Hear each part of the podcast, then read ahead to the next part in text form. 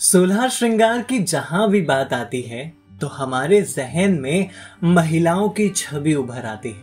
किंतु अगर आप सोलह श्रृंगार करते हुए किसी पुरुष को देखेंगे तो आप भी मेरी तरह से आश्चर्यचकित हो जाएँगे। हम्म हम अपनी इच्छाओं की पूर्ति के लिए वैसे ना जाने क्या क्या करते हैं। व्रत, पूजा, हवन, तमाम तरह की चीज़ें अपनाते हैं। लेकिन केरल के कोल्लम ज़िले में माँ लक्ष्मी का ऐसा मंदिर है, जहाँ आपको अपनी मनोकामना पूरी करने के लिए किसी व्रत, उपवास या पूजा पाठ करने की ज़रूरत नहीं। बल्कि इस मंदिर में सिर्फ़ आपको पूर्ण सोलह श्रृंगार करके जाना होता है, चाहे आप फिर पुरुष हो या महिला।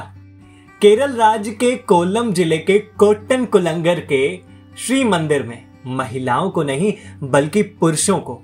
एक दो भी नहीं, पूरे सोलह श्रृंगार करके जाना होता है। जी हाँ बिल्कुल आपने सही सुना। भारत देश का यह अनोखा मंदिर, जहाँ पुरुष पूरे सोलह श्रृंगार में माँ लक्ष्मी से सुंदर पत्नी और एक अच्छी नौकरी की मनोकामना को लेकर स्त्री रूप में आते हैं।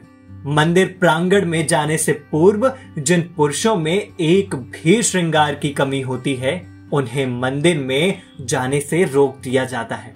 उन लोगों के लिए मंदिर में ही कुछ लोग होते हैं जो उनके श्रृंगार को पूर्ण करने में उनकी मदद करते हैं, जिसके बाद वह देवी के दर्शन करके अपनी मनोकामना को पूरा करने की इच्छा जताते हैं। वहाँ के स्थानीय लोग और मंदिर के पुजारी बताते हैं कि देवी माँ की यह मूर्ति स्वयं भू है, यानी कि स्वयं प्रकट हुई है। बहुत समय पहले कुछ चरवाहों ने इस जगह पर स्त्रियों के भेष में पूरे सोलह श्रृंगार के साथ एक शिला पर कुछ पुष्प चढ़ाए और उस शिला की पूजा की, जिसके बाद उस पत्थर में से एक दिव्य रोशनी निकली और माँ लक्ष्मी उसमें से प्रकट हुई। मान्यता यह भी है कि माँ लक्ष्मी की यह मूर्ति प्रत्येक वर्ष बढ़ती रहती है। अब आप लोग इसे आस्था कहें या उनका अंधविश्वास।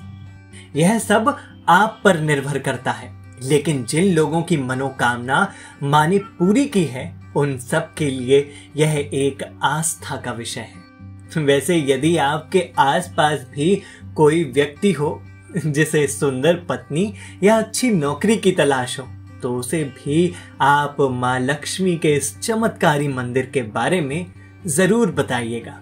और वैसे आस्था और अंधविश्वास की जंग यही नहीं रुकेगी।